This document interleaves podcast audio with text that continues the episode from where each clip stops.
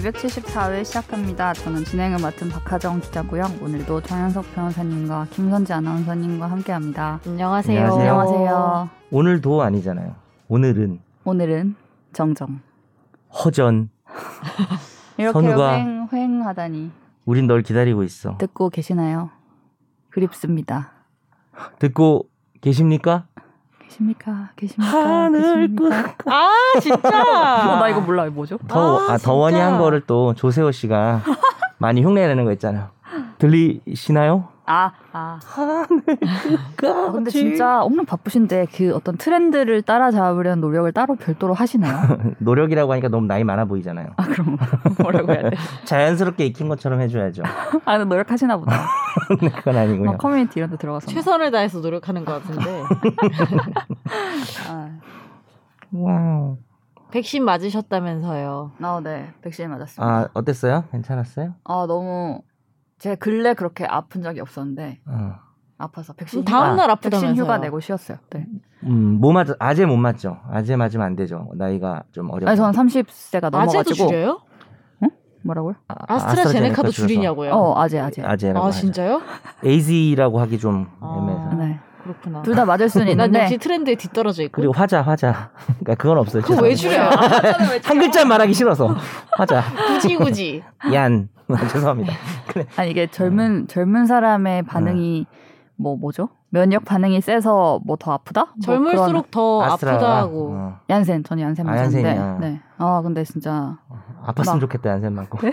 아니, 젊어 보이게. 죄송합니다. 아 근데 진짜 식욕이 오르더라고요. 아, 진짜요? 네. 아, 핑계 같은데. 아니 아니야 진짜 아, 진짜로 아픈데 왜 식욕이 오르지? 아, 그냥, 제가 그날 막 그냥 먹성이 좋으신 거 아니야. 아니에요? 아니 제가 이제 네. 누워 있고 막 힘드니까 제가 밥을 이렇게 해 먹기 힘드니까 시켜 먹었단 음, 말이에요. 음. 점심 때 시킨 걸로 저녁에도 먹고 근데 이제 저녁에 잘 때쯤에 또 너무 배가 고픈 거예요. 아. 그래서 또 시켜 먹었죠. 아, 그러니까 같은 걸 계속 시킨 거예요, 여러 번? 아니, 아니 점심 때 시킨 걸 저녁에 먹고 뭐 마- 많이 먹은 건 아니잖아요. 점심에도 먹고 남은 걸 먹은 거 아니에요? 아니, 먹고 밤에 또 시켰다. 아, 다시 시켰어요. 네, 그 그리고 메뉴- 새벽에 그 메뉴는 크로플과 딸기 우유. 아, 아, 그렇군. 맛있었겠다. 그리고 새벽에 또 깼는데 또 남은 걸 먹었다. 어, 아, 새벽에요. 아, 나이 얘기 왜 했지? 되게 이상한 사람 같다. 아, 그러니까 밤에 먹고 새벽에 나 깨서 먹었다고요? 게 네. 그럼 딸기 당일은 우유, 안 딸기 우유. 아팠어요? 네? 당일은 안 아팠어요? 제가 당, 그 맞은 날이 오후 5시쯤에 맞아가지고 네. 그날은 그냥 어, 뭔가 좀 안 좋다 안 좋다 아. 그냥 이렇게 하고 잤는데 이제 아. 그 새벽부터 좀 아파서 아. 그 다음날 낮에 계속 아프다는 게 뭐 이제 열나고 몸살기 있고 뭐 그런 거죠. 네네네. 어. 막 열이 오- 많이 오르면 두드려 음. 맞은 느낌이 나잖아요. 어 누가 밟고 지나간 느낌 같은 느낌 그쵸. 나요. 아, 그거 네. 그 진짜 밟고 지나간 걸 수도 있어요. 이분이 문단속자예요. 어, 감사합니다. 밟고 지나갔어요. 이 뭐야 이러면서 그냥 이렇게. 선재 아나운서는 좀 뭐 예약 잘 저는 성공했나요? 뭐 그런 거. 저는 그 사, 30인데 만 29세여서 음. 아예 신청이 안 돼요. 자녀 백신 신청이 안 되고 딱 한 살 차이로. 네, 화이자에 걸려 있어서 그러니까 화이자가 나와야 되는 건데 화이자는 뭐 자녀 백신이 없으니까. 네네 어. 그래서 자녀 백신 신청이 안 될 걸요. 네. 아. 너 지금 알았어. 그게 안 된다는 사실을. 음, 음. 저는 요즘 막 두루룩 뜨더라고요. 그래서 잘 노력하면 될 것 같은데 네. 검진을 한 지 너무 오래돼서 음. 그냥 뭐 지금 아무 의학적 상식은 없습니다. 근데 그냥 불안해서 검진을 좀 해보고 분명히 뭐 각종 다 있을 것 같아요. 뭐 고지혈도 있을 것 같고 아 뭐가? 당뇨도 있을 것 같고 지금 백신이 문제가 아니야. 예. 그래서 물론 뭐 그런 게 있는 사람도 다 맞는 것 같긴 하더라고요. 음. 요즘은. 근데 음. 이제 정말 간혹이지만 이렇게 안 좋은 소식도 들리잖아요. 백신 맞아서 그거 가지고 이제 통계적으로는 그럴 건 아닌데 그 왠지 왠지 불안함이 그런 사람이 내 있을 몸에. 자신이 없는 거지 지금. 빨리, 상태가. 빨리 내 건강 하세요. 상태에 자신이 없는 거야. 뭘 해도 지금. 그만큼 자신이 없으시다는 거지. 네, 네. 아, 근데 제가 제가 이렇게 막 빨리 좋을래나? 가까이는 아닌 것 같기도 하지만 음. 가까이서 지켜봤을 때 조금 가까이 갈까요? 아, 너무 막 사는 것 같아요. 관리 안 하고 건강 이런 거. 너무 바쁘신 것 같던데. 음. 아니 항상 깨 있고 무슨 새벽에 카톡을 남기든 밤에 카톡을 아니 남기든 바쁜 것도 바쁜 있고. 건데 그 시간에 안 바쁜 거 깨어서 아닌가요? 카톡을 아니, 그 시간에 깨어서 뭐 규칙적으로 밥을 먹고 운동하시면 좋은데 음. 엄청 식사를 막 예, 이상한 엉망이죠. 시간에 하고 운동 네. 안 하시잖아요. 그래도 뭐 나이에 비해서는 정정합니다. 그 정정한 거지. 정정이야. 건강한 게 아니고 정정한 아 거죠. 정정한 거죠. 예, 네. 그냥 뭐 거동 잘 하고요. 네, 네. 뭐 숟가락 잘안 관리를 떨어뜨리고. 하면은 더 좋아질 수 있다 이런 거죠. 그러니까요. 아 음. 정말 쓰레기 상태입니다. 이건 뭐 뭡니까 이건 라임 탄산수, 탄산수. 탄산수. 네. 먹어보고 싶으면 음, 먹어보세요. 아이고 뭐 드셨던 거를 또 음. 분드바르크네요 이름이. 네, 분더버그라고 아 하더라고요. 분더버그. 이게 상품 얘기해도 되나요? 네. 아, 네. 네. 자, PPL 아닙니다. 아무 말 대잔치를. PPL 좀 우리 들어오면 안 되나요 혹시 뭐? PPL 그런 거 안 받나요? PPL 문의를 하시려면 어디로 메일을 보내시면 될까요? 네. 저희 최종 의견 PPL에 대한 문의는요. 파이널 final 골뱅이 sbs.co.kr입니다. 아, 최소 네. 하루에 세 번 합시다. 이런 식으로 아, 뭐라도 네. 엮어가지고 PPL 환영합니다. 저희 PD에게 할 말이 있으면 어디로 메일을 보내야 되나요? 뭐 이런 식으로 해가지고 계속 하자고요. 오늘도 어떤 분이 사연을 네. 굳이 수년 전 사연을 사연이 없다 그래서 보냅니다. 뭐 이런 식으로 보냈더라고요. 아 근데 수년 전인가? 아무튼 모르겠어요. 굉장히 꽤- 의미 꽤 있는 사연이다. 네. 그러면서 네, 네. 의미 많이 있어요, 근데. 아, 실용성 1도 없어, 지나가서. 실용성 일도 없다.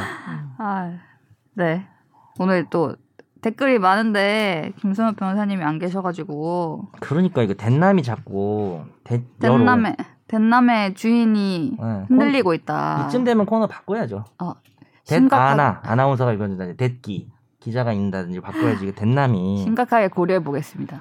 그러니까요. 듣고 계신가요? 근데 중요한 건 뭔지 알아요? 그런 얘기를 들었을 때 조금도 이렇게 않아. 서운해하지 않고 예. 아 그래? 그러면서 일 하나 줄었네? 뭐 이럴 거 이럴 것 같아요. 괘씸한 놈. 네, 김선욱 변호사님의 den남 순서입니다. 제가 읽어볼게요. 김선욱 없는 김선욱 네. 코너죠. 네. 쭈이님이 골룸에서 최종 의견은 꼭꼭 챙겨드는 애청자예요. 검색해서 댓글 달러 들어왔어요. 음흠. 항상 정 변호사님 드립에 혼자 빵 터지는 1인이랍니다. 같이 맞장구 쳐주는 김 변호사님도 너무 웃겨요. 김선재님 절대 안 웃어줄 때 박하정님 같이 웃어줘서 고마워요. 왜 내가? 거봐 너 지금 은근히 안 웃어준다고 어? 청취자가 불만을 보낸 거야 이게 왜 불만일 착해서. 거라고 생각하죠? 네? 뭐, 그 제가 불만이니까요. 네. 정 변호사님 가족분이신가? 뭔가 이렇게 자, 품어주는 느낌. 정 변호사님 애기 잘했어. 아니야?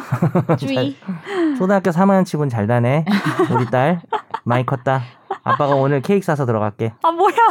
무슨 케이크 살 거예요? 저요? 당근 케이크요. 어르신들 좋아하는 거. 못 먹게 하려고. 아무 말이나 너무 한다. 네, 진짜. 다음 네. 댓글요. 네. 경찰 엄마님이 이번 1심 판결에 대해 전혀 동의는 하지 않지만 하급심 재판부가 최고심급에서 나온 법리를 정면으로 반박한 부분에서 세상이 달라졌다는 생각이 들어요. 음. 음. 예전엔 대법원 전원 합의체 판결이면 하급심에서 무조건 따랐는데 2018년 10월에 나왔었던 대법원 전원 합의체 판결 논리가 허술했던 건가요? 아니면 이번 재판부에서 나온 법리가 독특했던 건가요? 고법 부장판사 승진 제도가 폐지되면서 하급심 번복이 많아진 느낌인데요. 1심 음. 재판부에 연차가 높은 판사들이 많아져서 그런 건가요? 음, 모르겠는데요. 그건 아니고요. 아, 좀 더 이제 그 법원이 무슨 피라밋 구조는 아니거든요. 검찰은 조금 동일체 원칙이 있는데 그쵸. 이런 그 어차피 그러니까 법관은 원래 독립해 있어요. 그래서 뭐 위 심급의 지시를 받지 않기 때문에 정말. 이게 맞는 겁니다. 음. 자기가 맞다고 생각하면은 그러니까 지난 판결의 어떤 당부를 떠나서 맞아요. 그렇죠. 제가 그때 아무 생각 없이 여쭤봤었잖아요. 어, 이렇게 대법원에 전에 나온 게 음. 있는데 이렇게 나와도 돼. 근데 양심적 비용할게 뭘 생각하면 아 네, 그치 뭐또 이런. 그러니까 사람이. 머리 푸르셨네요 갑자기. 네? 머리 푸르셨네요. 원래 풀었는데요. 아 그래 죄송합니다. 발견 늦게 한 걸로 하겠습니다. 네. 무슨 소리를 하시는 거예요? 갑자기 머리가 확 풀린 것 같아가지고 죄송합니다. 네. 다음은 소일인님께서 정 변호사님 팬 인정합니다. 지적인 판결과 묵은 본 드립 사이 온도차가 너무 섹시하세요. 목소리만 듣고 어릴 줄 알았는데 생각보다 나이가 있으셔서 놀랐어요. 잘생겨서 또 놀라고 모두 잘 듣고 있습니다. 항상 즐겁고 건강히 방송해 음. 주세요. 여러 번 놀라셨네요. 제 둘째 딸입니다. 이게. 딸한 명이 딸 하나. 딸이 둘이었어? 딸 하나입니다. 아, 그러면 이게 심각해지네. 아 그런 쪽이 아니었습니다. 예. 네. 가족 분께서 듣고 계시면 아, 소일이님 기억할 거야. 고마워요. 네. 잘생겼단 동- 말 진짜 우리 엄마 말고 처음. 네. 동네형 원투님께서 네. 예전에 보험 설계사님한테 들은 바로는 치매에 걸렸어도 저런 경우엔 벽에 X칠을 할 정도가 되어야 받을 수 있다고 들은 것 같아요. 음. 저번에 그 보험 관련해서 뭐 네. 80%뭐 그 얘기에 대해서 주신 것 같아요. 네네 그쵸 그쵸. 네. 그리고 샤방가이님 댓글 이번 1심 판결을 한 김양호 부장판사에 대한 탄핵 청원을 보면서 임성근 전 부장판사에 대한 탄핵 심판이 떠올랐습니다. 음. 지난 10일에 첫 변론 기일을 가졌던데 설마 헌재가 피청구인 요구대로 본안 판단 없이 심리를 종결시키진 않겠죠? 개인적으로는 임성근 전 부장판사가 헌정사상 첫 법관 탄핵 사례로 될 것 같지는 않은데 박 기자님이 주시해서 다음 변론기일쯤에 챙겨주시면 좋겠습니다. 음. 그리고 김양호 부장판사가 쓴 논문을 찾아보니 독일 민사소송의 하급심 강화와 구술주의 운영이라는 논문이 있던데요. 이번에 민사부 하급심의 위상을 강화하기 위해 하신 건가요? 직접주의, 구술주의를 강조하는 판사라면 김 변호사님 말처럼 소송 대리인 측에서 분명 분위기를 감지할 수 있었을 음. 텐데 여러모로 아쉬운 판결이네요. 이런 판결은 정 변호사님이 수강생들에게 변호사 시험 기출 문제 완벽 분석처럼 특별 분석을 해주시나요? 아, 아니요. 네. 시험에 안 나오기 때문에. 그럼 어, 이런 최신, 거안 나와요? 최신 거는 잘 안 나와요? 나 그게 궁금하네. 아, 아 이거요. 1심 판결이잖아요. 음. 저희는 대법원 아. 판례만. 아. 대법원 판례가 나와야 어, 뭔가 입장이 확정된 거고 게다가 또 이렇게 음. 2심에서 이미 딱 법리가 나오고 대법원이 응 맞아 이렇게 넘어가면 또 공부 잘 안 해요. 대법원이 대법원의 워딩으로 깨면서 뭔가 네. 이렇게 근데 한다. 그렇게 해도 공부해야 될 민법 판례만 2천 개가 넘어요. 그래서 대법원 것만 해도. 네네네. 아. 왜냐하면 저희 60년대 거부터 공부하거든요. 네, 너무 내용이 많아서. 음. 어, 그래서 아니요. 근데 그럼- 이분 댓글이 상당히 이건 셀프 공부를 해야 하네요. 재밌었어요. 이거요. 그래요. 공부 안 해도 되죠. 시험에 안 나오니까. 아. 그 개인적으로는 이번에 김양호 부장판사에 대한 탄핵은 그때 선욱이도 자기 의견인 양 살짝 내비쳤는데 이거 뭐 판결 마음에 안 들 때마다 탄핵하고 하는 건 저는 저희는 반대고요. 저도 근데, 그래요. 예. 막 실검에 오르면서 개인에 그쵸. 대한 어떤 뭐랄까 신상털이식의 어떤 그런 그런 거는 건좀 조금 그렇죠. 실검이 없어지지 않았나요? 네이트에만 있어요 지금. 어, 아, 레이트엔 있구나. 네. 그리고 임성근 부장판사에 대한 탄핵은 그 탄핵에 이르기까지 과정에서 좀 말도 많고 탈도 많긴 했지만 음. 탄핵 자체는 있을 수 있는 일이다. 이 정도 판결이면 근데 그게 이제 탄핵이 될지 안 될지는 판단을 받아야 되겠지만은 탄핵을 어, 할 만한도 했다. 탄핵 소추 의결을 할 만도 했다라는 생각은 좀 들어요. 그러니까 좀 음. 다르다는 거죠. 음. 이번 김양호 부장판사. 탄핵 인용될 음. 수도 있다는 말씀이신 아니, 건가? 그러니까 그거랑 좀 탄핵을 진행한 거를 비판할 일은 아니다. 아. 뭐 그런 정도. 예. 어, 방금 여기 박하정 기자님이 주시해서 다음 변론기를쯤에 음. 챙겨주면 좋겠습니다. 이걸 보고 샤방가이님이 약간 기자신가 하는 생각을 어. 했어요. 뭔가 근데- 굉장히 데스크 말투. 아 그리고 아, 나에게 아, 그- 일을 아, 시키는 그러네. 사람의 말투였어. 약간 이거 이거 나중에 잘 팔로우 하고 있다가 할 즈음에 좀 챙겨보자. 뭐 어. 이런 어, 진짜네. 굉장한 아, 어떤 그리고 어, 저, 관계자 아니야 우리? 아, 좀 그럴 수도 있는 게 저는 이, 이 사람이 논문까지 검색해 보시고 이분이 이, 이 하급심의 위상을 강화하기 위해서 하신 건가요? 라는 말이 전 약간 법률에 대해서 좀 아는 응. 거 아닌가. 그래서 약간 법조 기자라든지 뭐 권지윤 선배 같은 느낌 같은 느낌? 어, 아니에요. 그 스스로를 샤방하다고 표현하신단 말이에요? 근데 우리 그렇게 말, 충분히 그럴 가능성이 너무한 인물이라고 생각해요. 그렇게 말하지 맙시다. 왜냐하면 네. 지금 우리 뭐 청취자나 댓글이 네. 매일 아, 거의 그죠. 없는데 그 와중에 이거 샤방가이님 이분 진짜 열성으로 다는데 지난번에 아, 네. 친절한 혜민이 혜민이가 아, 아, 그렇죠. 니냐 아. 샤방가이가 권준이냐 우리 이런 거 좀 자제합시다 왜냐하면 네. 어 너무 없어 보여요 너무 자기 아까 내 딸이라는 것도 그것도 취소해 어, 너무 없어 보여요 그럼 딸 둘이란 건 취소하지 말까요? 애정을 애정을 가지고 달아주시는데 다른 사람 웃겨요 네.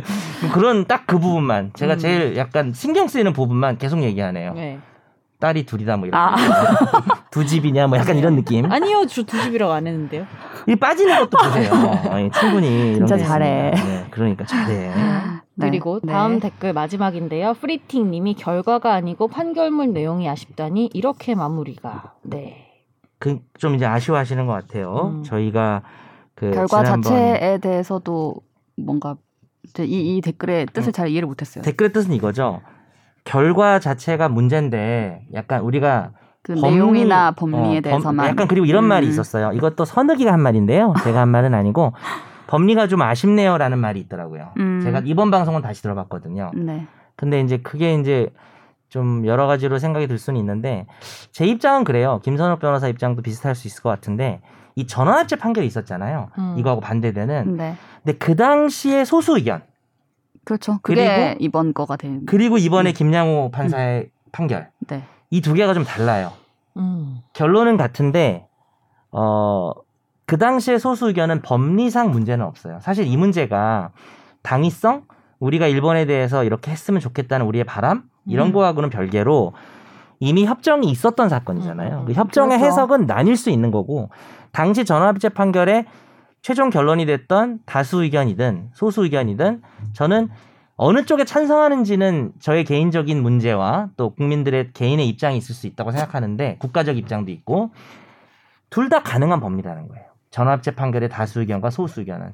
근데 음. 이번 1심 판결은 그 소수 의견하고 비교할 때 아, 좀 김영호 판사님께는 죄송하지만 음. 조금 법리에 있어서 좀, 좀 질이 떨어지지 않나. 음. 그러니까 법리로 판결을 해야 되는데 그 아까 그 다른 댓글에서도 언급이 돼 있었지만 어 아니 왜 국가 위상을 생각하냐 그리고 선재가 선재 아나운서가 지난주에 그런 얘기를 했잖아요 법리로 메워야 될 부분을 그렇게 하고 판결 선고를 말도 안 되게 기습으로 앞당기고 이런 부분들이 너무 실망스러웠다라는 거죠 근데 저희는 법률 방송이기 때문에 법리에 대한 평가를 해야 되는 겁니다. 뭐 개인적인 바람도 덧붙일 수는 있겠죠. 우리가 일본 그렇죠. 기업으로부터 네. 배상을 받는 것이 국제사회적으로나 어떤 인권의 문제나 음. 여러 가지 전범국에 대한 문제에서 타당하다는 의견을 할 수는 있지만 법리라고 하는 거는 국가 간의 조약도 무시할 수는 없는 거거든요. 그래서 예전 전압의 반대 의견, 소수 의견이었던 판사들의 의견은 있을 수 있다고 저희는 찬성을 안 해도 존중해 줄 수 있다라는 거죠. 근데 이번 대법원은 야, 이번 이번 저희가 다룬 일심? 그 1심 네네. 판결은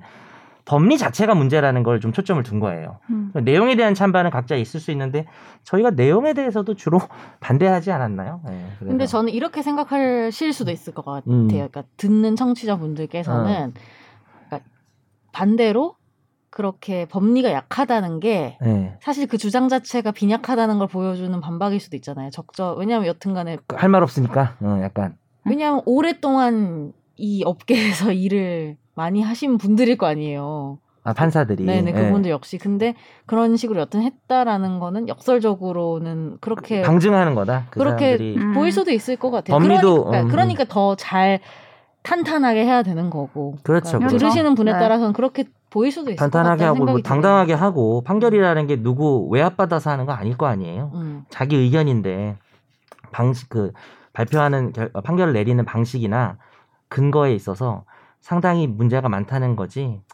뭐 내용은 좋은데 아 결 우리가 그러진 않죠. 아 결론은 좋은데 법리가 좀 좀. 아쉽네. 이런 뭐 그런 건 아니었기 때문에. 게 아니기 근데. 이분은 네. 약간 자기 심정을 표현한 것 같아. 이거는 그냥 좀 결론 자체를 가지고 우리가 좀 씹어야 되는 거 아니냐. 좀 음, 너무 좀 더, 국민으로 음, 화가 나는 거 아니냐. 더 말 좀 집중을 했어야 되는 거 아니냐. 어, 그런 의견으로. 받아들이겠습니다. 음, 네, 네. 네.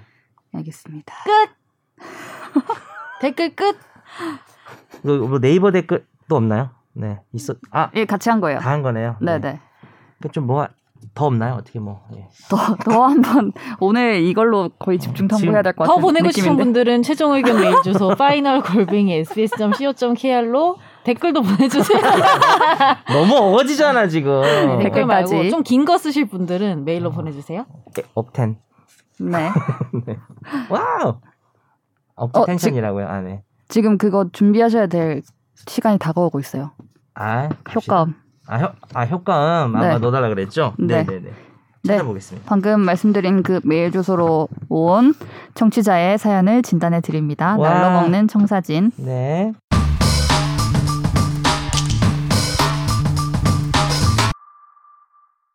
안녕하세요. 애청자입니다. 사연이 없다는 소식에 예전에 있었던 일에 대해 메일 보냅니다. 그러실 감사합니다. 필요까지는 없는데 감사합니다. 저는 지방의 종합병원에서 내과 의사로 근무하고 있는데요.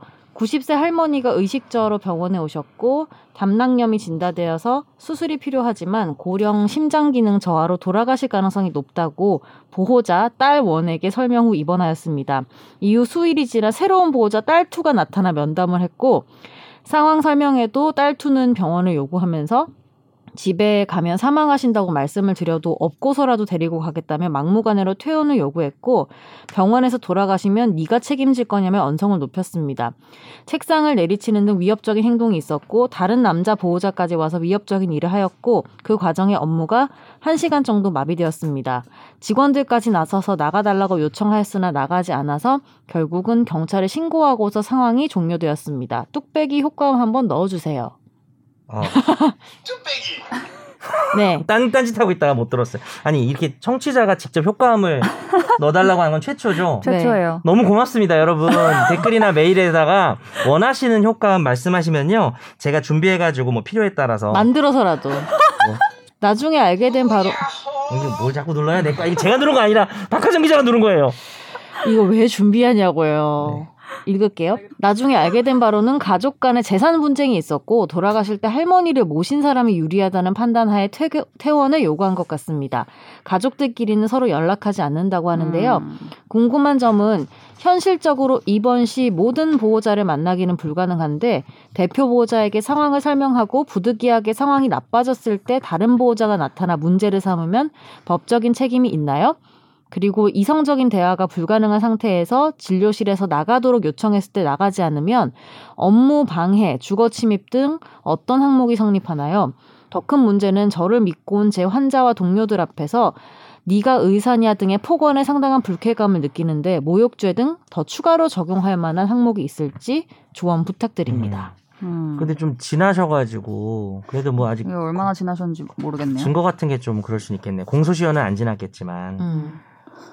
보호자 대표 보호자에게 설명하고 다른 사람이 나와서 다른 사람이 이렇게 해달라 저렇게 해달라고 하면은 그러기는 어렵겠죠. 어떻게 해야 제가 될까요? 세부 병원 규정 같은 거는 그, 그 의료 관련된 규정을 정확하게 모르겠지만 음. 뭐 보호자마다 설명할 수는 없는 노릇이고 뭐 자식이 여럿 있는데 그 당시에 뭐 입원시킨 자식 자녀나 그 의사가 우리가 상식적으로 생각해봐도 네. 또 있어요 형제 자매 이래가지고 네, 찾아다니면서. 말하서 그래 단체 카톡 보내 그럴 수는 없으니까 그리고 이제 이분이 보람의 병원 판례에 이에 해당하는지 궁금합니다. 여기서 이제 의사분들은 네. 이 보람의 병원 판례가 상당히 유명하기 음, 때문에 음, 많이 음, 알고 음. 계시는데 뭐 잠깐 네. 설명을 좀 드리면 위급한 환자 노숙자나 아니면 보호자가 없는 사람 네. 혹은 막 위급한 환자인데 보호자가 오더니 우린 돈이 없다. 음. 그 데려가겠다. 지금 이것도 되게 씁쓸한 게 그 유산 이런 거 좀 노리고 네. 이렇게 한 거잖아요. 이런 상황에서 아 나가면은 이 사람이 죽을 수 있는데 거의 음, 음, 하는 음. 상황에서 이렇게 막무가내로 난리를 치면 어떻게 해야 되느냐. 이 보람의 병원 사건이요. 하도 난리를 쳐가지고 뜯어 말리다가 결국은 이제 호흡기 장치 제거하고 내보낸 거예요. 음, 음, 근데 원래 이게 법리적으로 살인죄가 됩니다. 의사들이. 음. 근데 그때 음. 이렇게 나는 지금 나가서 돌아가셔도 책임 안 묻습니다 이런 거 음, 음, 쓰고 그게 뭐 형사 책임을 텐데. 면제해 줄 수는 없는 거죠. 어. 그거는 민사 책임이지 형사 책임은 국가가 내리는 거지 음. 개인이 아 그렇죠. 해줄 수 없는 거고 뭐 예를 들어서 요즘은 성범죄도 친고죄 친고죄가 없어졌잖아요. 살인죄 같은 게 뭐 친고죄일 리가 어, 없겠죠. 그렇죠. 그래서 피해자나 유족의 의사는 중요하지 않고요. 다만 아, 법리적으로는 그래요. 그러니까 이게 부작이라 그래가지고 음. 해야 될 치료 의무가 생긴 거예요. 이 병원에 들어오면 이 치료 의무가 있습니다. 우리가 옛날에 그런 거는 들어보시지 않았나요? 착한 사마리안법이라고 음, 무슨 음, 네. 길 가다가 쓰러져 있는 사람을 보면 우리가 구해주지 않아도 범죄가 되진 않아요. 우리나라에서는. 근데 의사는 자기한테 들어온 사람이잖아요. 음, 네. 자기가 치료해줄 의무가 있고 물론 이제 돈이 없으면은 그거는 뭐 구조제도나 이런 게 있겠죠. 그건 좀 별개 문제고 자기가 내보내면 이 사람 거의 죽어. 에이, 내가 이 사람 죽여야진 아니지만 어쩔 수 없어라고 내보내면 원래는 이제 미필적 고의가 인정이 되고요. 또 치료를 해야 되는데 안 했음으로써 죽었기 때문에 원래는 살인죄가 돼요. 근데 이제 그건 좀 법리적으로 음. 심하다는 생각이 들었는지 이 보라매 병원 판례는 살인 방조죄. 그러니까 음. 음. 이 호흡기 장치를 제거해서 이거를 이제 작위라 그럽니다. 형사에서는 그 행위를 문제를 삼아서 이게 아무것도 안 한 쪽으로 focusing을 맞췄으면 더 의사가 살인죄가 돼요. 근데 그냥 좀 법리적으로 어려운 음. 얘기인데 호흡기를 이렇게 땜으로써 사람을 고의로 그러니까 유족이 죽인 거죠. 유족이 음. 그 사건에서 보호자가 그거를 도와준 거다라고 처벌을 좀 받았고 약하게 음. 그리고 이제 원래는 나간 다음에 치료를 안 한 것도 의사가 내보내줬기 때문에 나가서 그 보호자가 치료를 안 해서 죽은 거니까 원래는 살인죄 공동정범이 돼야 되지만 그 부분 책임은 묻지 않았습니다. 음. 그래서 사실 이, 이 의사분이 이 보호 대표 보호자에게만 설명하면 되나요? 보람의 병원 판례가 여기 어, 여기 해당합니까? 근데 어떤 의도로 말씀해 주신지 모르겠 모르겠어요. 막 이게 보람- 이거를 봤는데 음. 그 그때 환자가 있고 네. 나가겠다라고 한 거는 그분의 아내고 음. 나중에 문제를 삼은 게 다른 가족이 그쵸, 왜 그쵸, 그쵸. 내보내게 그랬죠. 해갖고 그랬냐. 이분도 여, 여러 그래서- 가족이 아, 보람의 병원도. 그랬으니까. 예, 예, 아. 그래서 그런 것 같아요. 아, 그 보호자 간의 문제로. 네네네. 예. 근데 이제 아, 그 그거는 보람의 병원 판례는 그 사람 말만 듣고 내보냈는데 다른 사람이 와서 뭐라고 했기 때문에 그렇게 판결이 나온 건 아니에요. 아, 보호자 전원이 와서 내보내달라고 해도 내보내주면 안 된다는 거죠. 음. 음. 아, 그러니까 아, 네, 이제 이해가 됐네요. 어, 어, 말인지. 네네네. 고마워요. Thank you. 이거 쓰려고 고맙다 했죠. 네. 아니 도와줬으니까 적절하지 않았나요? 네, 네. 좋았습니다. 네. 2번은요? 네가 의사냐? 라는 얘기를 어. 듣고 업무방해나 모욕죄. 아, 이게 중요하죠. 그러니까 그런 식으로 환자를 막무가내로 데려가겠다고 하는 사람한테 절대 죽을 사람이면 위급한 사람이면 내주면 안 되고요. 오히려 그렇게 진상을 부리면 어, 업무방해죄나 모욕죄로 어, 경찰에 신고를 해서 음. 그 보호자를 오히려 이렇게 떼어놓는 제재하는 음. 방법이 있고요. 업무방해죄는 이제 허위사실 유포나 속임수, 위력 이런 걸로 업무를 방해하는 건데 아 병원에서 막 난리를 치면 당연히 업무가 방해되죠. 그리고 가만 안 둘 거야 뭐 이렇게 하고 하면은 이거는 충분히 업무 방해죄는 됩니다. 다만 모욕죄는 네가 의사냐 동료들 앞에서 음. 어 맞다 내가 수위가- 의사다 뭐 이렇게 하면 되기 때문에 나는 가수다 이런 것처럼 나는 의사다 수위가- 이렇게 하면 되기 때문에 내가 바로 그 정도가 의사다. 그러니까 어, 뭐 제가 너무 장난처럼 얘기 죄송한데 기분은 나쁘셨을 것 같지만 음. 어 그냥 이제 의사 자격증을 보여주면 되는 문제예요. 이거는 어. 모욕죄는 아니고 음. 뭐 이제 우리가 뭐 욕설 같은 게 좀 들어가야 쌍욕. 그렇죠, 그렇죠.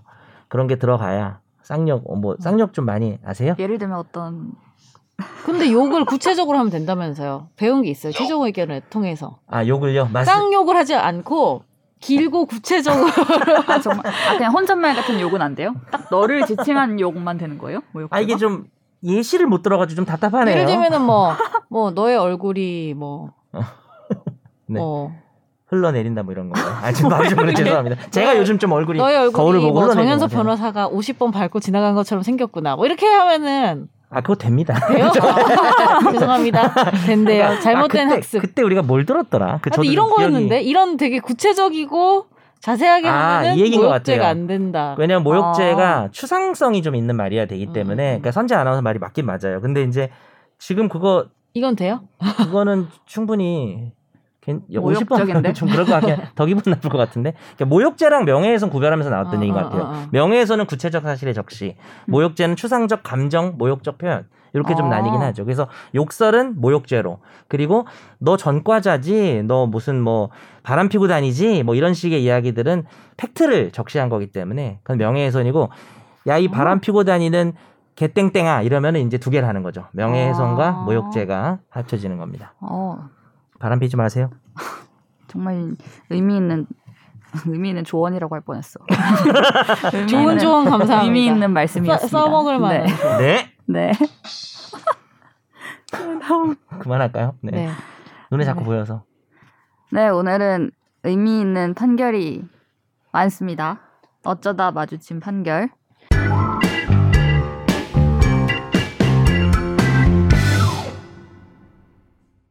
종교적 사유가 아닌 개인적 신념에 따라 최초로 대체 복무를 인정받은 오수환 씨가 병역법 위반 혐의로 기소된 형사사건 1심에서도 무죄를 선고받았습니다.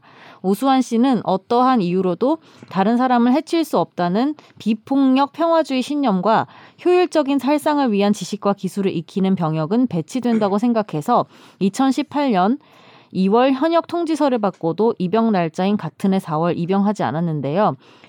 그리고 헌법재판소는 두 달이 지난 시점에 양심적 병역 거부자들을 위한 대체복무 제도를 규정하지 않은 병역법 제5조 1항은 위헌이라는 취지의 헌법 불합치 결정을 내렸습니다. 네. 그리고 이듬해 대체역의 편입 및 복무에 관한 법률이 제정됐고 이후 오수환 씨는 대체역 편입심사위원회 심사를 신청했고 편입 신청 인용 결정을 받아서 특정 종교 신도가 아닌 개인적 신념을 이유로 대체역 편입 신청이 받아들여진 첫 번째 사례가 됐는데요. 하지만 검찰은 오수환 씨가 결정을 받거나 헌법 불합치 결정이 나오기 전 입영 송지서를 받고도 이를 거부한 것은 병역법을 위반한 것이라고 판단해서 기소를 했습니다. 그 리고 최근 서울중앙지법은 오 씨에게 무죄를 선고했습니다. 음. 네, 그뭐 사회적 의미로도 이 종교적이 아닌 비종교적 어떤 병역 거부, 양심적 병역 거부가 인정된 최초의 사건인 점도 의미가 있는데요. 일단 그 이전에 음. 사실 이 오수환 씨가 거부했던 시점이 헌법재판소에서 그 법률의 효력을 상실시키는 불합치 결정 이전이에요. 음, 네. 그러니까 오수환 씨가 병역을 거부한 그, 그 당시 범죄였죠. 범죄를 저지를 그렇죠. 때는 그 법이 살아 있었던 거죠. 음.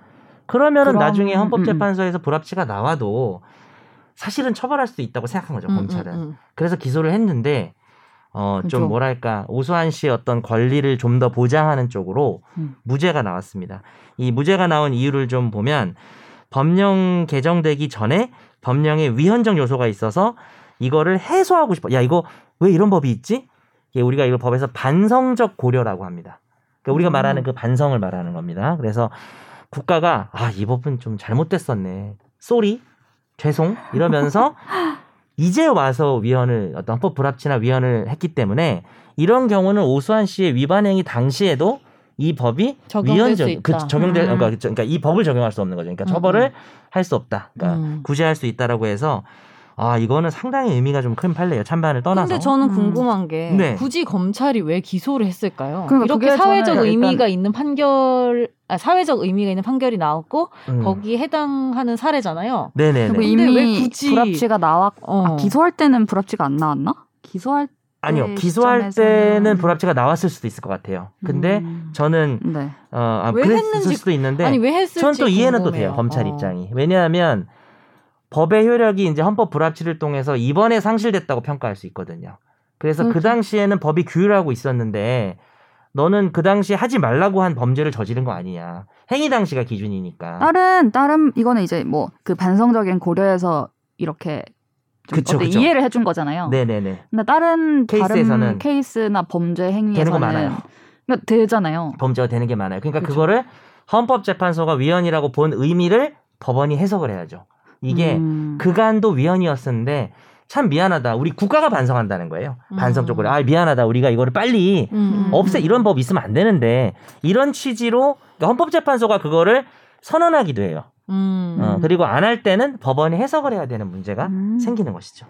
되게 적극적으로 이렇게 하신 거네요. 그럼 이 이, 이, 이때 만약에, 아, 그, 지금은 바뀌었지만 그때는 그 법이 살아있었기 때문에 어쩔 수 없지만 너는 유죄이긴 해. 이렇게 사실 판결해도, 문제는 없는 거죠. 네, 막- 그게 이제 헌법 재판소가 만약에 명시를 했는데 거기에 위배되는 거면 또 문제가 생기겠지만 음. 헌법재판소가 명확하게 얘기를 안 한 상황에서는 아, 좀 그런 거죠. 그리고 특히 이 사건이 좀 웃긴 게 어, 사실 이 법원이 사실 대단한 거예요. 다시 뒤집힐 수도 있는 게 뭐라고 얘기했냐면은 헌법 불합치 결정을 선고하면서 이거 빨리 개정해라. 근데 개정될 때까지는 일단 그냥 적용된다. 라고 했어요. 일단 그냥 적용된다고? 음. 이, 이, 이, 그러니까 병역 처벌하는 법이 네. 문제가 있다. 네. 근데 이거를 우리가 그냥 날려버리면 네. 규율할 수 있는 게 없잖아요. 네. 그래서 일단 남겨두고 음. 적용을 하고 빨리 개정해라고 얘기를 한 거예요. 아, 오히려 개정을 약간 압박하는 식의 느낌. 개정을 압박하는데 그- 제가 말하는 포인트는 개정할 때까지는 적용이 된다고 한 거라고요.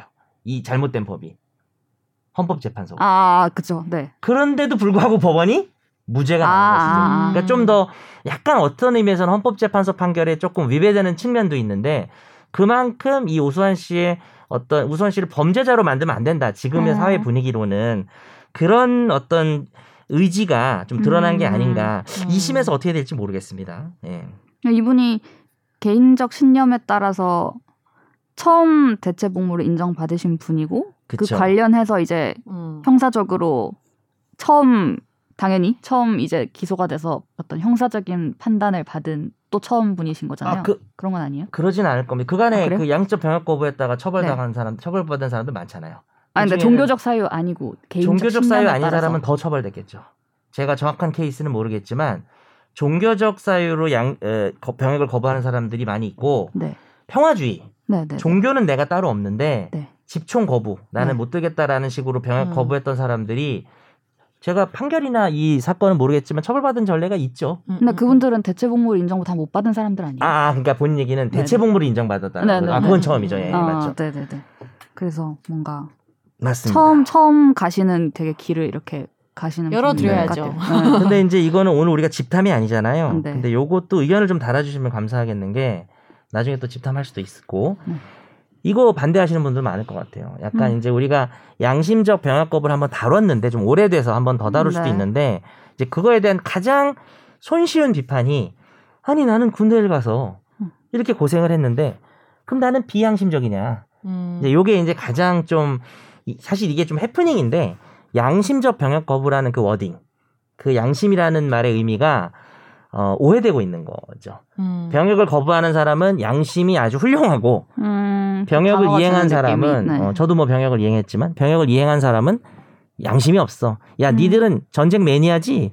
어, 니 사람 죽이는 거 좋지. 뭐 이런 음, 식으로 그런 식의. 오해될까봐 양심은 양심의 정- 따름. 그렇죠. 정말 자신의 개인 영역이에요. 음, 음. 나는 이거를 도저히 내가 받아들일 수 없다라고 하면 나의 어떤 신념이나 어, 양심에 음. 따라서 행동할 수 있는 자유를 말하기 때문에 음. 이 사람의 양심을 개별적으로 평가한 거고 가장 쉬운 예로 이제 특히 종교랑 비종교를 좀 나눠봐야 되는데 그 종교의 자유가 있는 나라잖아요. 그래서 뭐 종교 가지고 뭐 어디까지는 뭐 사입이고 아니다 뭐 이런 말들도 많이들 하지만 자기가 종교의 자유가 있는 나라에서 자기가 저는 뭐 종교가 없지만 자기가 믿는 신념에 따라서 교리에 따라서 행동하는 게 무슨 어 특별히 어떤 누군가를 해치거나 이런 게 아니면은 전쟁을 거부하거나 이런 그 사람의 양심을 존중해 줘야 되기 때문에 또 병역 의무라는 게 대체 복무로도 할 수 있기 때문에 어, 이 사람을 단순 병역 거부자로 보면 안 된다라는 논의인데 이 가장 말씀드린 첫 번째가 야 나는 그럼 갔다 왔는데 나는 비양심적이냐. 두 번째는 그러면 얘들 지뢰 제거반에 넣어야 된다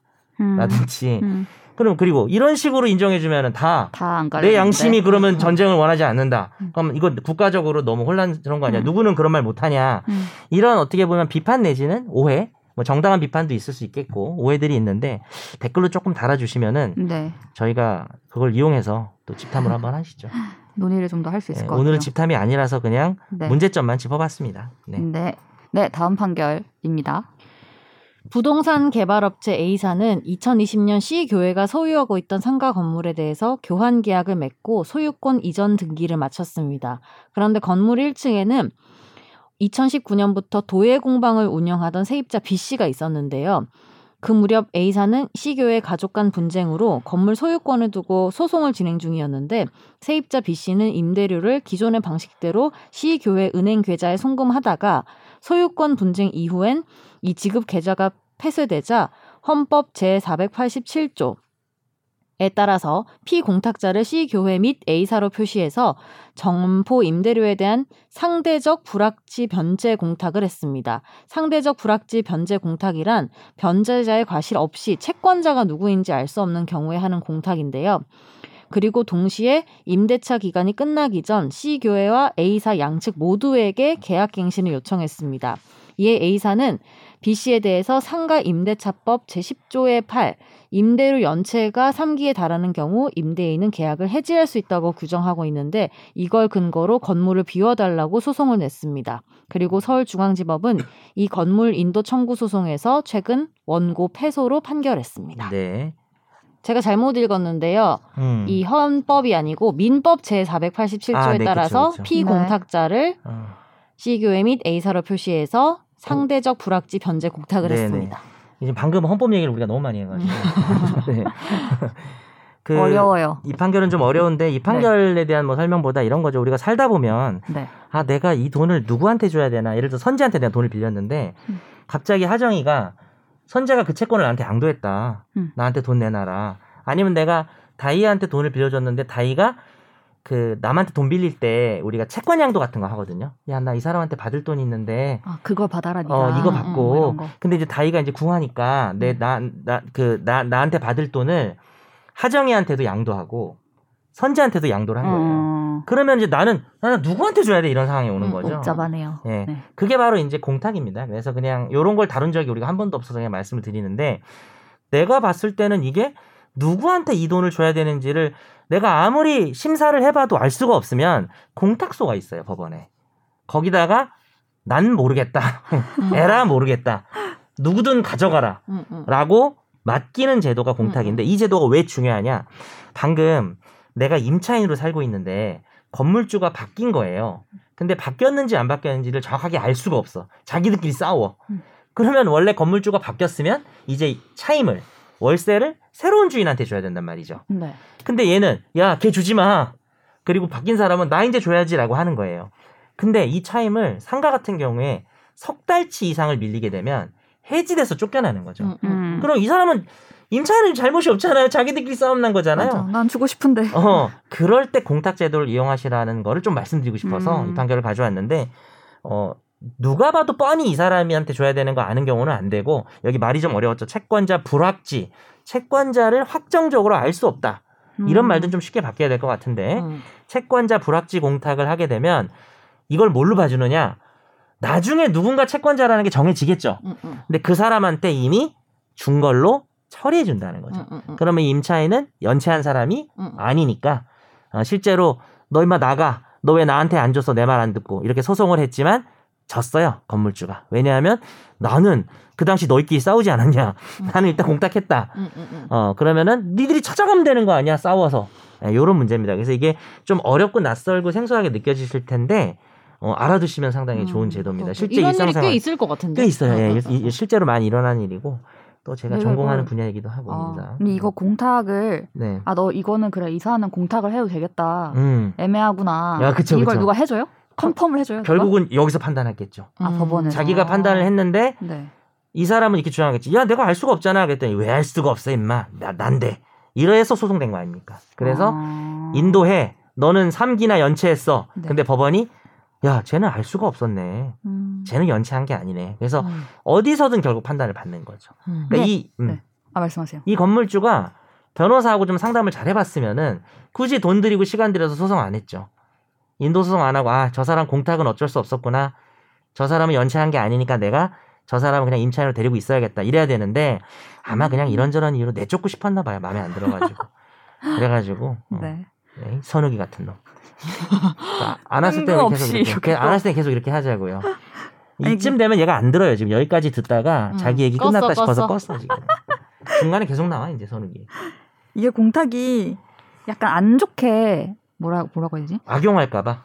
그러니까 두 만약에 그러니까 무슨 분쟁이 있기는 한데 뭔가 손해배상할 때도 공탁 이렇게 할 수 있어요? 이게 예를 들면 네. 손해배상을 하면 피해자랑 가해자가 있겠죠.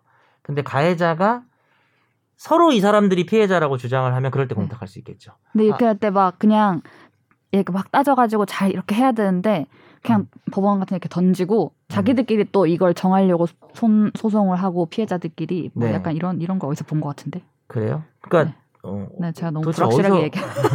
뭐좀 막 보고 다니지 마세요. 네. 그러니까 이게 피해자가 둘이 네. 싸우는데 둘다 네. 명확히 피해자면 네. 다 배상을 해야 되는 문제인데 네. 아 이게 그 당시에 내가 실수로 네. 뭐 예를 들어서 좀 얘가 단순하지만 뭐 이렇게 주의를 안 해가지고 누구를 머리를 친 거예요. 지나가는 사람 다쳤다. 네. 근데 서로 이 사람 때문에 다쳤다고 하는데 다친 음. 사람은 누가 봐도 한 명인데 네. 뭐알 수가 없다면 그럴 땐 공탁이 가능한 거죠. 음. 그럼 자기들끼리 이 누구한테 피, 피해를 입은 건지 가지고 그러면은 막 둘 다 이 가해자한테 소송하겠죠. 그럼 가해자는 아, 난 몰라. 내가 잘못하긴 했는데 하여튼 피해자 한 명만 나와. 내가 그 사람한테 줄게. 음. 뭐 이런 개념입니다. 네. 네. 네. 네. 네. 네. 많은 공부가 된 것 같아요. 예. 공탁. 집중 탐구로 넘어가겠습니다. 집중 탐구.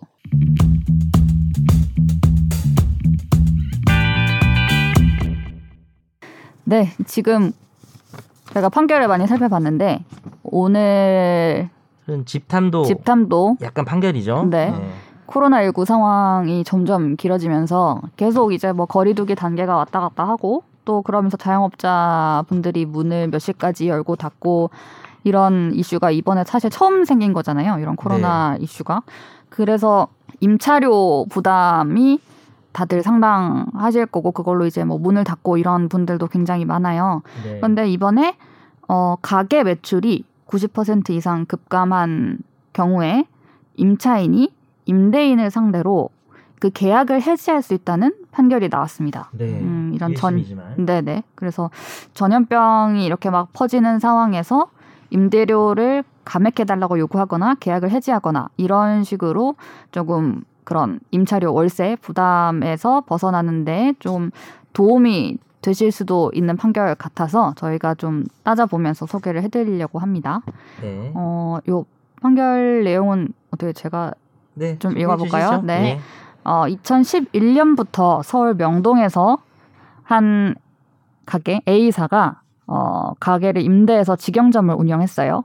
임대 기간 3년에 보증금 2억 3천, 월세 2,200만 원을 주는 조건이었습니다. 명동이니까 외국인들이 굉장히 많았겠죠. 야, 월세 비싸네. 네. 근데 이제 코로나19가 막 확산하면서 매출이 급격히 떨어지기 시작했어요. 원래 월 매출이 뭐 5,700, 8,900 이 정도가 나왔었는데 부럽네요. 2020년 1월에 3천만 원대로 떨어졌고 죽을 노릇이 갑자기 이러면. 2월에는 2천만 원대 그리고 같은 3, 5월에는 100에서 200만 원대로 완전히 곤두박질 좀 쳤습니다. 매출 네. 차이가 엄청나네요. 엄청나죠. 아주 거의 급감을 했네요. 네. 네, 네. 그래서 결국 점포를 쉬고 문을 닫게 됐고 가게 운영이 더 이상은 좀 힘들겠다라고 생각을 해서 임대인 쪽에 내용 증명 우편을 보내서 너무 불가항력적인 사유가 발생해서 음. 음. 임대차 계약을 해지하고 싶다라고 통보를 했습니다. 해지하겠다. 음, 잠깐 보아 거기다 그냥 제가 네. 읽어봐드리면 당시 이들의 임대차 계약서 13조 사항에는 네. 당사자 중 일방이 법령의 개폐, 도시계획, 화재, 홍수, 폭풍 등 불가항력적인 사유로 90일 영업을 계속할 수 없을 때는 30일 전에 여러 가지 서면 통지를 통해서 해지할 수 있다는 규정이 있기는 했죠. 네. 그랬는데 이제 임대인 쪽에서는 네. 천재지변 같은 뭐 건물이 막 무너지고 막 이런 게 아니기 때문에 방금 읽은 뭐 폭동 네. 이런 건 아니지 않냐. 그런 사유가 아니다라고 해서 거부를 했고 하지만 소송을 냈던 원래 A사에서는 이제 해지되었음을 확인해 달라라고 이제 법원에 소송을 내게 음. 되었습니다. 네. 그래서 이번에 나온 판결은 서울중앙지법에서 해지됐다, 해지됐음을 확인한다라고 원고 승소 판결을 내린 건데요. 임차인이 이겼죠. 그렇죠. 네. 그러니까 계약이 이제 해지된 걸로 인정한다는 내용인데 이 내용에 대해서 어떤 이유에서 이렇게 판결이 나오게 된 건지를 살펴보도록 하겠습니다. 네. 아까 변호사님이 말씀 주신 것처럼 그 13조 사항에 네. 이런 이런 경우에 영업을 계속할 수 없을 때 서면으로 통지하고 해지할 수 있다라는 내용이 있었죠. 네. 근데 이게 있어서 이 경우에는 인정이 된 거는 아니었어요. 아, 네. 어, 네. 맞네요. 맞습니다. 꼭 꼭 이것 때문에 해지할 수 있었던 건 아니다. 음, 왜냐면 이, 그렇죠. 이 계약이 이 문구가 모든 임대차 계약서에 들어가는 건 아닌 것 그렇죠. 같더라고요. 네. 제가 어, 찾아 파악을 잘 하셨네요. 그냥 호- 혼자 진행이 될 것 같아요. 아니요. 왜 그렇게 된 거죠, 그러면? 네? 네. 아, 맞아요. 예. 말씀 네. 주시죠. 네. 그래서 어디 어디서 다시 말씀을 드려야 되죠? 그러니까 그 말씀드렸던 걸 좀 갑자기 혼미해졌어. 네. 임대차에 관해서 민법이나 네. 주택임대차 보호법, 상가건물 임대차 보호법에 규정들이 있어요.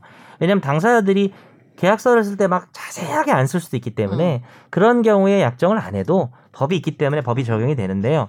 다만 당사자들이 특별히 뭔가 약정을 하면 그게 우선하는 게 원칙인데요. 음. 다만 임대차는 언제나 임차인을 약자로 보는 인식이 있기 때문에 법에 규정된 것보다 임차인에게 불리하게 약정을 하면 이제 그건 무효가 됩니다. 그래서 그 아, 외에는 더 역으로 안 좋게 하면 네네 그리고 실제 이 보면은 이분들이 좀 구체적으로 약정을 했는데 어쨌든 이분들의 약정이 문제는 없어요. 이 음. 아까 막 읽은 거. 네. 근데 거기 이제 핵심은 이거죠. 우리가 항상 법 규정이든 약정이든 뭐 뭐 뭐 등 그 다음 말이 중요하겠죠. 음, 음, 음. 화재, 홍수 등 불가항력적 사유라는 거는 여기 뭐 다섯 개를 썼어. 그것만 이런 뜻은 아니겠죠. 그런 것은 예시인 거고 네. 불가항력적 사유에 해당하느냐 코로나로 인한 매출 급감이 이게 이제 쟁점이 되는 거겠죠. 음. 그래서 이제 판결 내용을 보면 매출이 90% 이상 감소해서 영업을 계속하면 적자를 볼 수밖에 없는 상황인 거고 이거는 그 임차인한테 음. 어떤 책임 있는 이유가 있다고 할 수도 없다. 네네. 그래서 아까 말한 그런 조항이 없다고 해도 현저한 사정의 변경이 음. 네. 발생했다라고 네. 이제 인정을 했어요. 네. 근데 지금 그 민법 민법상에도 네. 차임 증감 청구권 네네네. 어떤 일이 있을 때 이 정해놓은 월세를 늘리고 깎고 할 수 있는 권리는 있는데 이게 사실 실제로 많이 안 안 써먹어진 쉽진 않죠. 우리가 경제 사정이 그렇게 네. 아주 크게 변동해야 증감 청구를 하는데 네.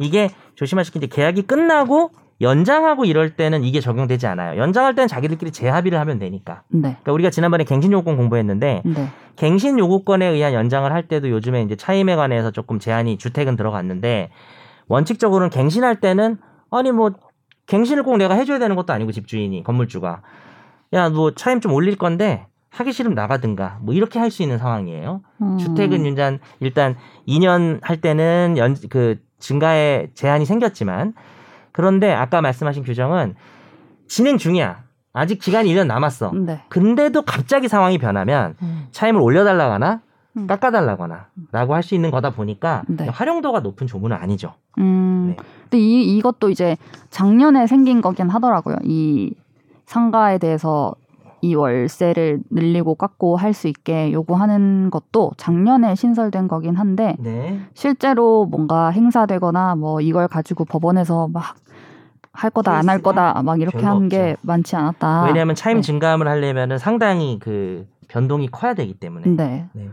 그래서 이, 이 판결도 어떻게 보면은 좀 뭐랄까 적극적으로 음. 네, 적극적이거나 좀 인- 이례적인. 인정해준. 어, 네. 그래서 법무부가 원래 이거를 가지고 더 구체적으로 막 법을 만들려고 했다고는 해요. 코로나 때문에. 네네. 네.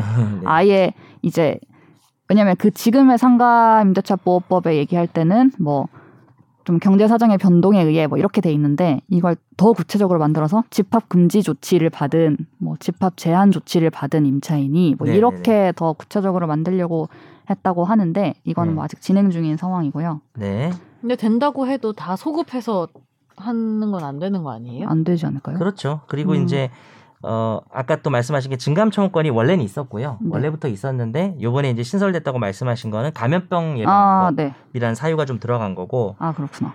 그리고 이제 우리가 사실 이 판례를 하기 전에 우리가 원칙과 예외를 분명하게 해야 되는데 둘이서 계약을 했는데 그 계약이 뭐 한 번에 끝나는 계약, 예를 들어서 매매 아니면 기간을 가지는 계약, 고용이나 임대차 이런 경우에 어, 아 중간에 본인이 무슨 갑자기 계약을 해놓고 도장 다 찍어놓고 어나 이거 그냥 나 이거 사정 변경해가지고 나 이거 너, 나 너무 힘들어 죽을 것 같아 나 갑자기 상황이 바뀌었어 네. 그래서 계약을 너랑 못 하겠어.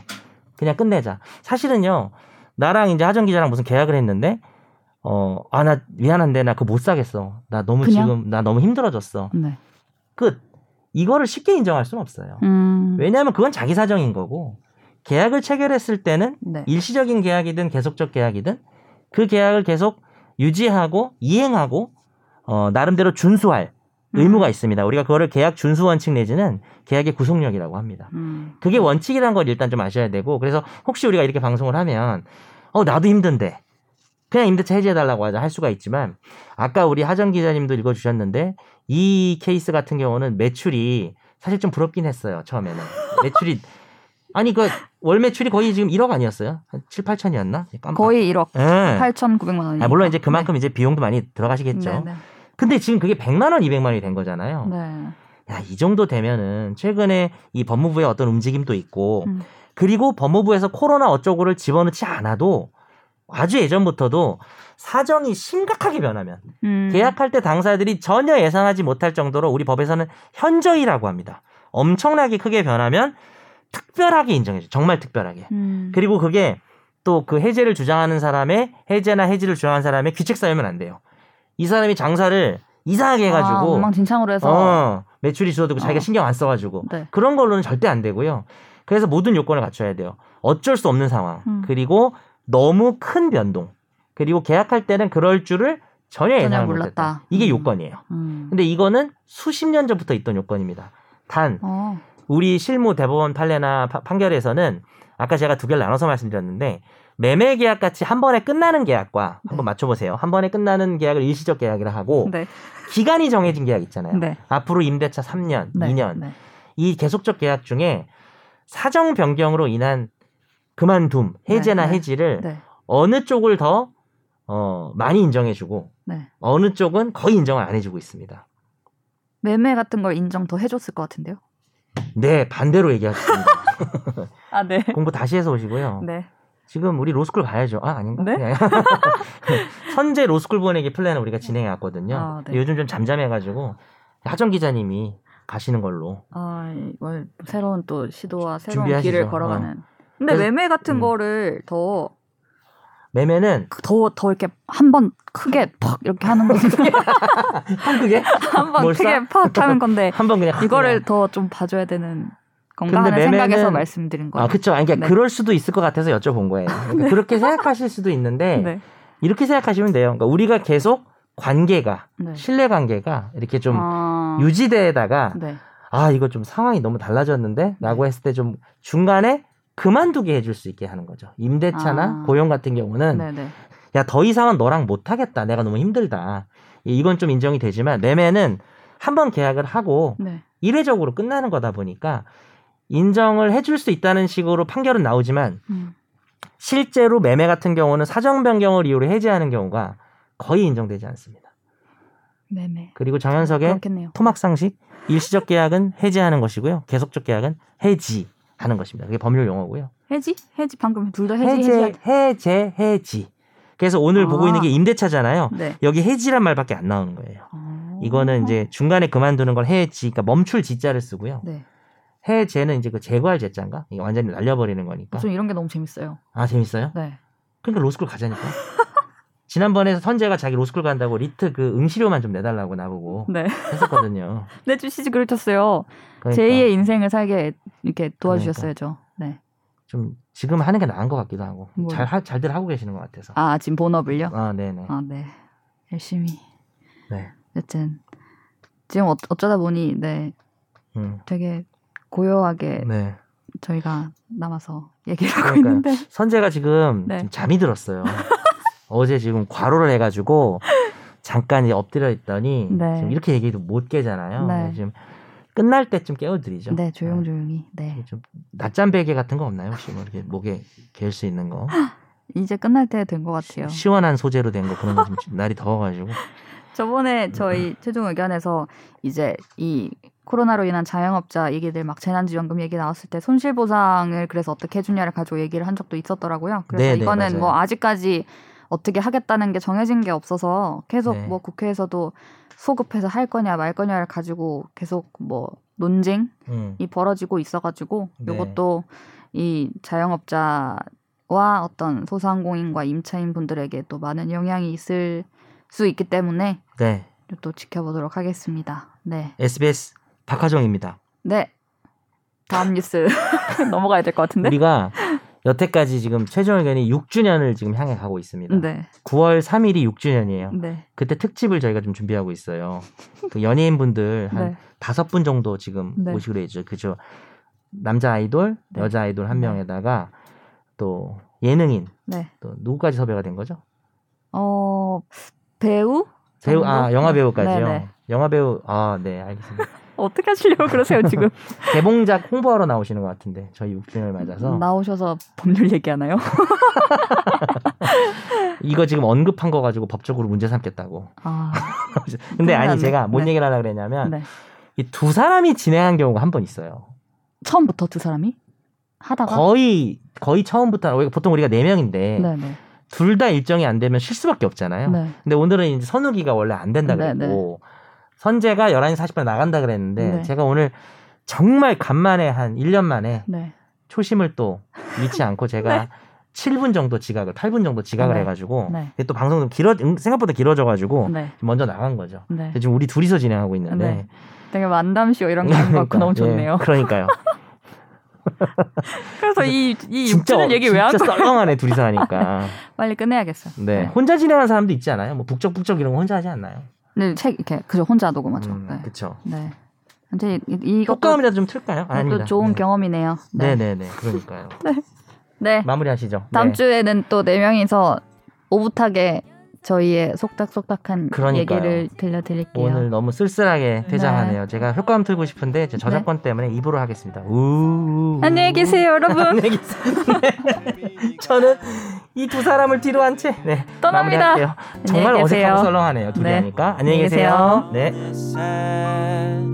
나도 법률 전문가 세상만 사법으로 재밌게 풀어내는 여기